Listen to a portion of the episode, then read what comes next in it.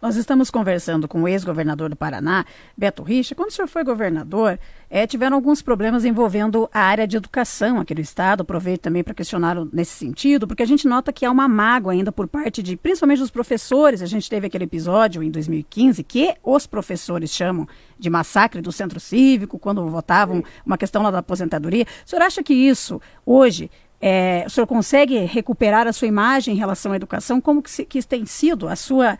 É, o senhor está indo em vários municípios, né? Como é que tem sido a, a, a, sua aceitação em relação ao meio aí de professores e demais funcionários da educação? Maravilhoso.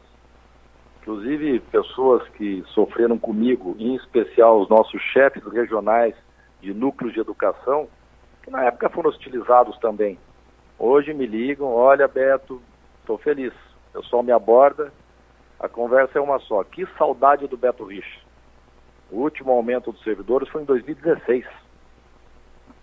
E te digo mais, o professor, obviamente, é inteligente. Só pegar o contra-cheque, quanto eles recebiam antes do meu governo e quanto receberam durante e depois do meu governo. É muito fácil. Eu estava em Jussara esses dias e vários políticos, prefeitos, ex-prefeitos, num jantar que um amigo ofereceu na sua casa, a dona da casa pediu para usar a palavra, oh, eu sou professora. Eu quero dizer que nós tínhamos uma reivindicação antiga de equiparação salarial. Equiparar os salários dos professores com técnicos de nível superior. Perfazia 26%. O Beto Richa prometeu na campanha de 2010 que ia fazer. Mas como o valor era significativo, ó, vamos escalonar, vamos fazer em quatro vezes, quatro anos. Ele fez em três e nos deu este grande benefício. Marielle, eu concedi em sete anos aos professores 146% de reajuste salarial. A inflação do período foi 55%. Então é quase 100% de ganho real. Agora, não reconhecer isso é um absurdo. Né? E o dinheiro não é meu, o dinheiro é do contribuinte. Então, as demandas do sindicato que me apresentava, que todos sabem, tem uma orientação político-partidária, né? fizeram isso tudo para me causar desgaste político, mas os professores sabem o que nós fizemos. Eu entrei no, no governo, tinha extintor de incêndio nas escolas. Compramos na primeira tacada 7.500 extintores, 1.500 eh, escolas reformadas, escola conectada para colocar a internet de banda larga nas escolas, esse programa foram investidos 260 milhões de reais. Os ônibus, ônibus para as APAES adaptados, enfim. A, a merenda, pergunte aos professores, pergunte para a comunidade escolar, era carne enlatada, alimento em conserva, alimentos da agricultura familiar, orgânicos, tilápia. Um, um dia no Palácio falando sobre isso, o deputado que já foi presidente da PP, deputado do PT, me interrompeu. Não fale merenda, o seu governo serve refeição nas escolas. Então eu tenho muito orgulho do que eu fiz.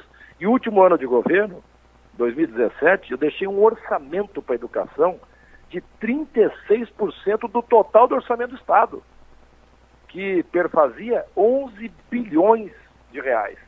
Então, contra números e fatos, não há argumentos que possam é, desfazer a realidade. Então, tenho recebido sim cumprimentos, bem recebido pelos professores por onde passo. Então o senhor acredita que essa situação aí que aconteceu em 2015 ficou no passado? Mas eu tenho uma Não, dúvida, afinal de contas, quem que perdeu o controle ali? Que... Massacre algum, o primeiro governador do Brasil a fazer é, a reforma da Previdência. A grande mídia, né, o império da comunicação me detonava todo dia. Iam lá ao vivo, no meio dos manifestantes, para sair no ar, no programa, no telejornal, fora Beto Richa. Eu fui o primeiro e por isso gerou uma confusão, uma incompreensão, distorção dos fatos, né? O sindicato disse, ó, oh, vai acabar com a aposentadoria. Não acabou, não acabou e não vai acabar. Depois que eu fiz, vários estados e capitais brasileiras fizeram. Lá no Congresso Nacional, a reforma da Previdência, os deputados que votaram contra a reforma apanharam no mesmo, na mesma emissora que me batia aqui. Como as coisas são gozadas, né? Agora nós vimos um mês atrás a pancadaria na Câmara de São Paulo, reforma da Previdência. Então eu não faço demagogia, eu faço o que é preciso ser feito. Eu não sou dono do governo, sou empregado do povo. E eu vi que aquilo lá ia quebrar o Estado. Eu apanhei e botei meu capital político em risco para fazer o melhor pelo Estado. Se você for ver as minhas manifestações à época, eu dizia, todos vão compreender melhor a necessidade dessas medidas, desse ajuste fiscal, quando compararem o Paraná que fez a lição de casa e os demais estados que não fizeram. Eu deixei o governo com 7 bi em caixa. Melhor situação financeira e fiscal do Brasil. Obras inauguradas até hoje que eu deixei, licitado com dinheiro previsto.